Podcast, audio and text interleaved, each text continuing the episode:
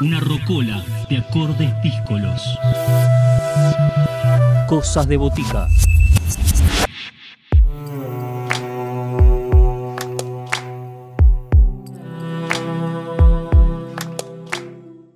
Como les contábamos, la segunda propuesta del día de hoy venía de la mano de Decidores.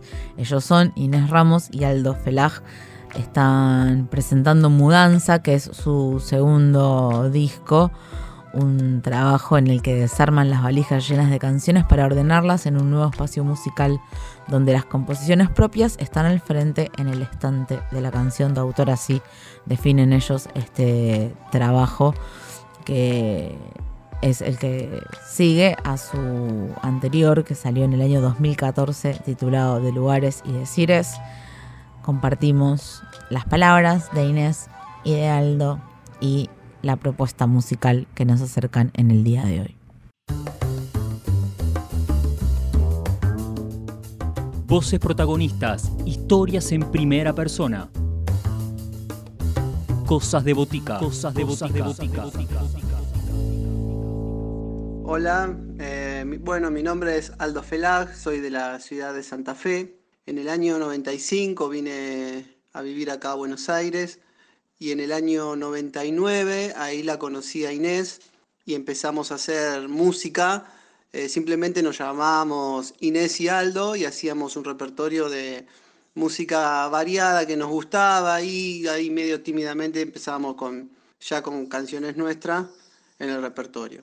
Después, bueno, hubo un tiempo en el que no seguimos tocando y después en el 2007 nos reencontramos y ahí sí ya con Decidores, con, ese nombre, a raíz de una canción que se llamaba Decidores de Palabra. Ahí empieza a surgir, digamos, el formato que, que conocen hoy, digamos, ¿no? Hola, yo soy Inés. Bueno, como les contaba recién Aldo, nuestro proyecto es Decidores. Es un proyecto que se enmarca dentro de lo que es la canción de autor. Nosotros abordamos todas composiciones propias, que en su mayoría las compone Aldo y algunas son compartidas, a veces colaboraciones en la letra o incluso en algunas melodías también. Y creo que la característica principal que tiene nuestra música es que busca recorrer distintos ritmos y lugares latinoamericanos y argentinos. Eso bueno, lo buscamos también en el primer disco y en, este último o segundo disco que es Mudanza, lo acentuamos, o sea, son todas músicas que a nosotros nos identifican de alguna manera y eh, tuvimos en este proyecto de, segundo disco la suerte de compartirlo con muchos otros músicos y músicas, como por ejemplo Luisa Cardi, que él comparte el grupo con nosotros desde eh, bueno, el 2014, 2015 aproximadamente, él toca el bajo, grabó con nosotros en nuestro primer disco y en este segundo disco tuvo el rol de productor artístico, así que gran parte de lo que pudimos concretar tiene que ver con su criterio y su arte, o sea, lo que él nos, nos aportó musicalmente fue un montón. Y además, bueno, tuvimos muchísimos invitados para cada tema, que por ahí no son del plantel estable, vamos a decir, de decidores. Sí, por ejemplo, Martina Lafluf, que viene tocando con nosotros hace un tiempo la batería, ella participó también del disco. Después tuvimos un montón de otras personas que fueron exclusivamente invitadas para este segundo disco Mudanza. El primer tema que vamos a elegir es el quinto del disco Mudanza, que es Desprolijo. Es un tema, un samba brasilero y un, un poco la propuesta que quisimos presentar acá es que los sonidos de otros países sean como lo más cercano en la sonoridad instrumental, que uno cuando lo escuche casi que automáticamente ubica el lugar, la región de donde viene la canción. Para eso nos equipamos de unos muy buenos músicos y los quiero nombrar porque sería injusto, eh, porque han colaborado muchísimo para lograr ese sonido. El que se encargó de la percusión fue Joan Bergunker, hizo toda la rítmica la, manejó de taquito. Después Pablo Liendo tocó el cavaquinho y una guitarra de siete cuerdas ahí haciendo bordonas. La cuica, que se escucha ahí también como es algo súper típico de Brasil, Ezequiel Malek, la flauta de Iván Katman, que también tocó en el disco anterior, que casualmente tocó una bosa, parece que siempre lo llamamos para tocar música brasilera. Tuvimos un coro femenino, que suena lo último del tema, en el que está Belén Romanín, este, Bárbara Grabois y Florencia Entieri. Y también está Emilia Siede, que canta una estrofa solista en la canción. Presentamos Desprolijo del disco Mudanza.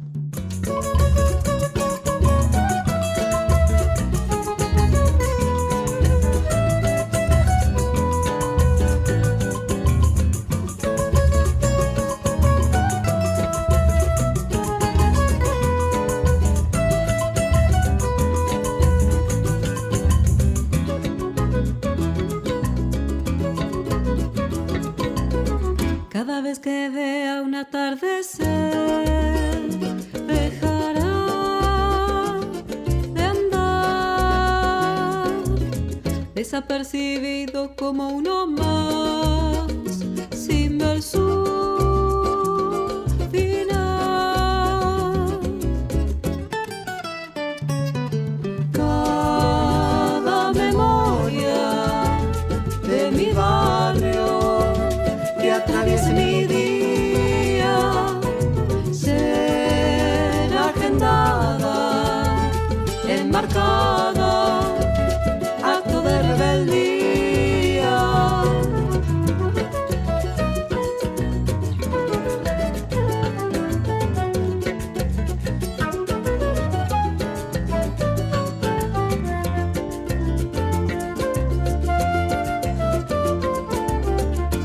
sienta el viento con su empujón,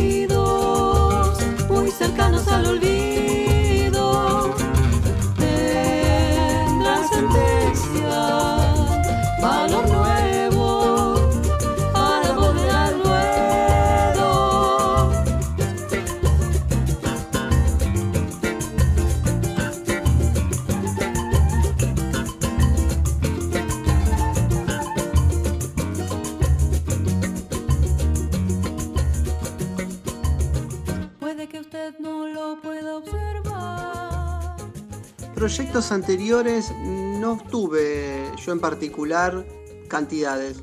Solo en Santa Fe tenía un dúo con un amigo en el que también hacíamos repertorio, repertorio así medio folk, eh, más tirado para el lado del rock nacional. Y después acá, llegado a Buenos Aires, fue como un primer momento de una etapa mía así de, de componer, pero sin salir a tocar, hasta que, bueno, como dije anteriormente, en el 99 la conocí a Inés y ahí arrancamos. Pero no tuve muchos otros proyectos. Por mi parte, es una situación bastante parecida, porque también cuando nosotros nos conocimos y arrancamos a hacer música éramos muy jóvenes, entonces los proyectos anteriores fueron intentos, digamos, de, de proyectos, bandas eh, de adolescencia, fueron como los primeros pasos dentro de la música, ¿no? Pero yo también considero que mi, mi primer proyecto serio eh, es Decidores y profesional, ¿no es cierto? Como ya con, con una visión de dedicación a la música desde otro ángulo. Sí tengo un proyecto paralelo que es Mujerío, que surgió después de, de Decidores, que lo, lo vengo sosteniendo de manera paralela a lo que es Decidores y que tiene que ver con una temática feminista, vamos a llamarle, eh, que reivindica el rol de la mujer en la música, en la composición, sobre todo porque hacemos todos temas de mujeres compositoras y todas las integrantes de- del grupo somos mujeres también. Así que, bueno, ese es más o menos nuestra, nuestro recorrido musical hasta hoy. Bueno, el tema que vamos a presentar ahora se llama La razón a voluntad y quería contar un poco la historia de, de la letra de esta canción y del título, sobre todo, que es una idea que surgió en un momento donde se entregaba el diario La Razón gratis eh, en las entradas de los subtes y cuando uno después bajaba al subte eh, estaban aquellos que lo repartían y decían la razón a voluntad para los que querían dar alguna colaboración por el diario. Y a mí me despertó esa, digamos, esa imagen y esas voces ofreciendo el diario, me sugirió que teníamos que hacer algo con esa frase, porque la razón a voluntad puede ser, puede tener muchos sentidos e interpretaciones. Entonces, bueno, cuando llegué a casa le dije Aldo, mira, acá me parece que tenemos un material para trabajar y bueno, él eh, desarrolló todo eso y llegamos a esta canción que en un primer momento era canción y la fuimos transformando en murga, en murga uruguaya, ¿no? especialmente que era como un género que queríamos abordar. Para eso tuvimos una gran ayuda que fue de, Pablo Riquero, que nos ayudó en el arreglo vocal. En este arreglo eh, cantaron, bueno, Luis Acardi, que también tocó el bajo, obvio, como en el resto de los temas. Estuvo Belén Romanín, Germán Spinetti, Cristiano Arnold, Pablo Riquero, que también cantó, eh, y bueno, y nosotros. También eh, participó ayudándonos con lo que tuvo que ver en el arreglo de las guitarras eh, Alejandro Petkevicius, que también está en algún otro tema en el disco, que es un gran músico. También convocamos a Agustín Lumerman, que realmente tiene muy, muy claro el género de murga uruguaya y entonces se ocupó de lo que es la percusión. Tenemos la voz del Canillita, que la hizo Emanuel Miranda, que es un actor, compañero nuestro, va, mío, de, de Lanús, de las escuelas de arte de Lanús. Y tuvimos la incorporación de vientos, que nunca habíamos hasta ahora incorporado en el disco o en algún otro arreglo, y tuvimos una trompeta que la tocó Clara Lodilinsky y eh, trombón Agustina Ferro. Así que bueno, fue un gran plantel y un gran equipo y el resultado es la razón a voluntad. Hace tiempo que el pueblo vive la madrugada. Después de la siesta, nadie se presta a conversar. Después de lamer el mate tibio del atardecer, la gente busca algún impulso para respirar.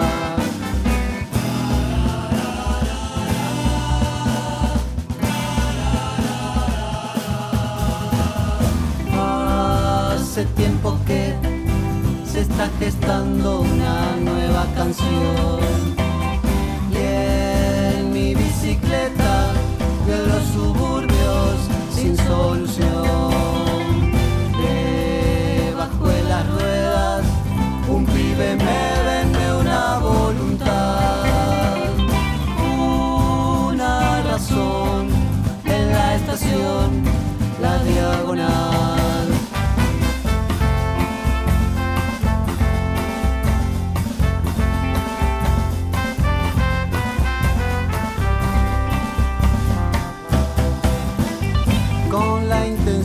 Definida. Veo sus razones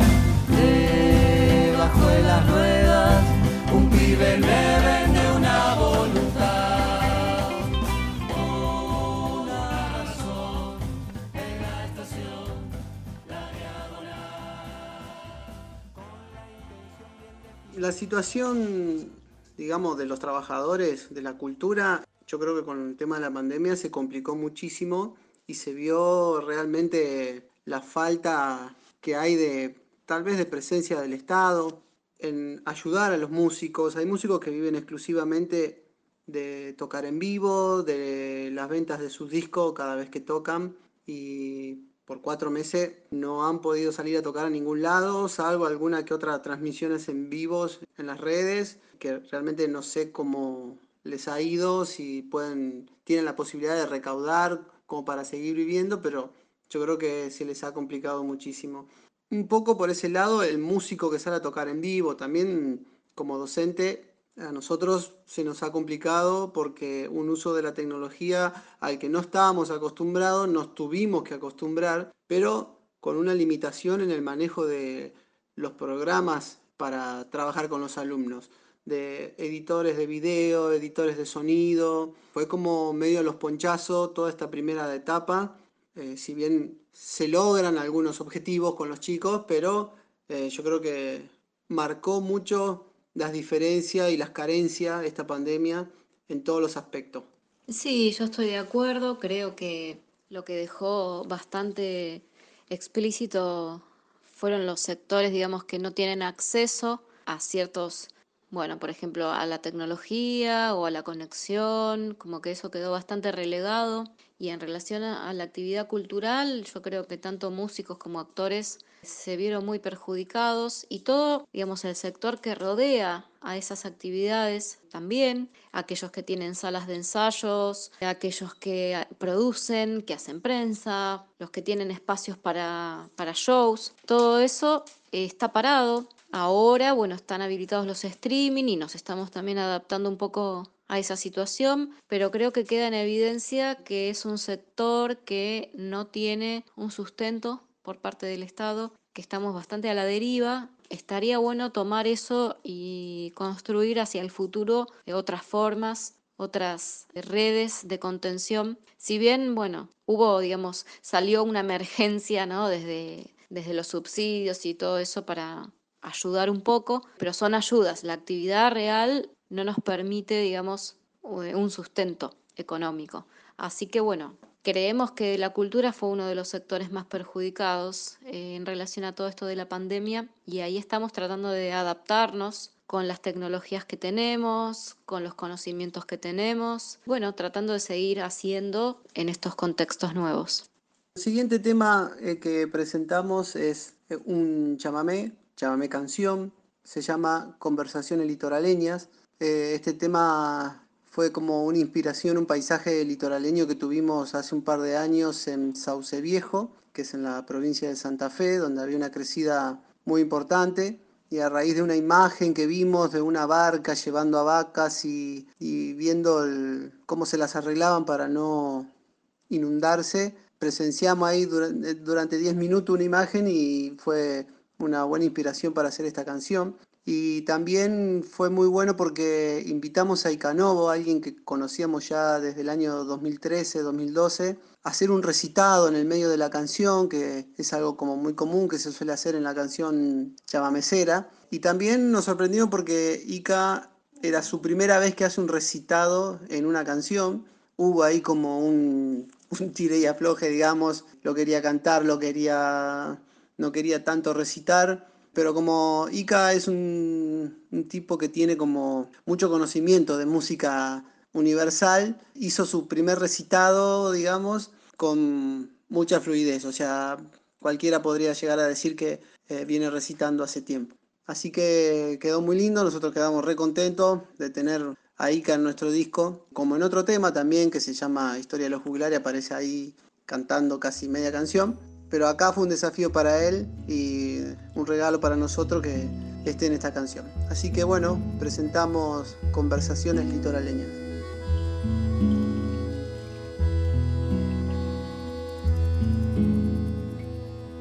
No es que quiera crecer, solo se está asomando para poder saber que le vienen quitando. Habla de su enojo y quiere su cauce. Y yo aquí a la espera sin tierra, casi que no tengo pa' pisar.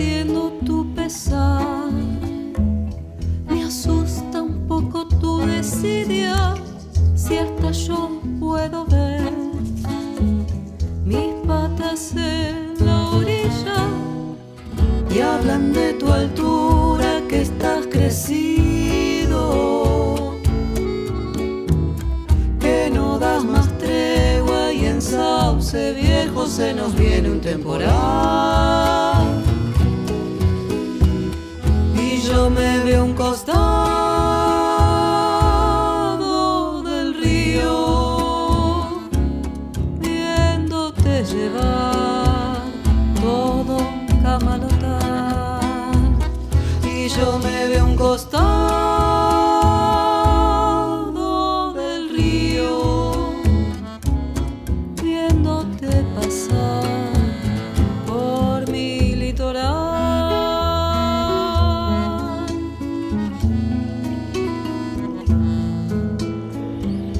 Ya sé lo que está pasando, pero yo no voy porque sí, porque se me antoja correr. Soy un río responsable, muchos rezan para que marche con abundancia, para que los acompañe en su castigado recorrido. Y sabes qué, justamente son ellos los que comprenden y a pesar de su hambre me cuidan. Entiéndeme, solo me estoy acomodando. Créeme, solo por unos días. El tiempo pasa para mí también. En fin, me preservo porque quien pudiera no lo hace. esperando el pico de tu crecida. La esperanza viene vadeando sombras que el agua provoca en mí. Y yo me veo un costado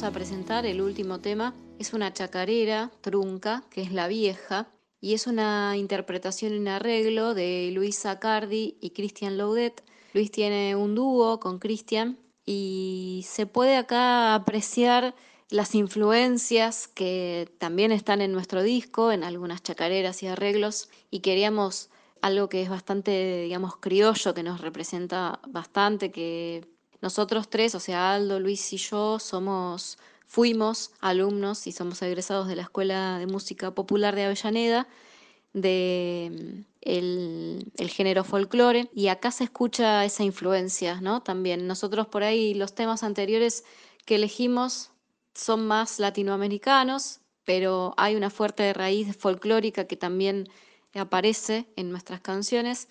Y bueno, por eso queríamos compartir con ustedes la vieja.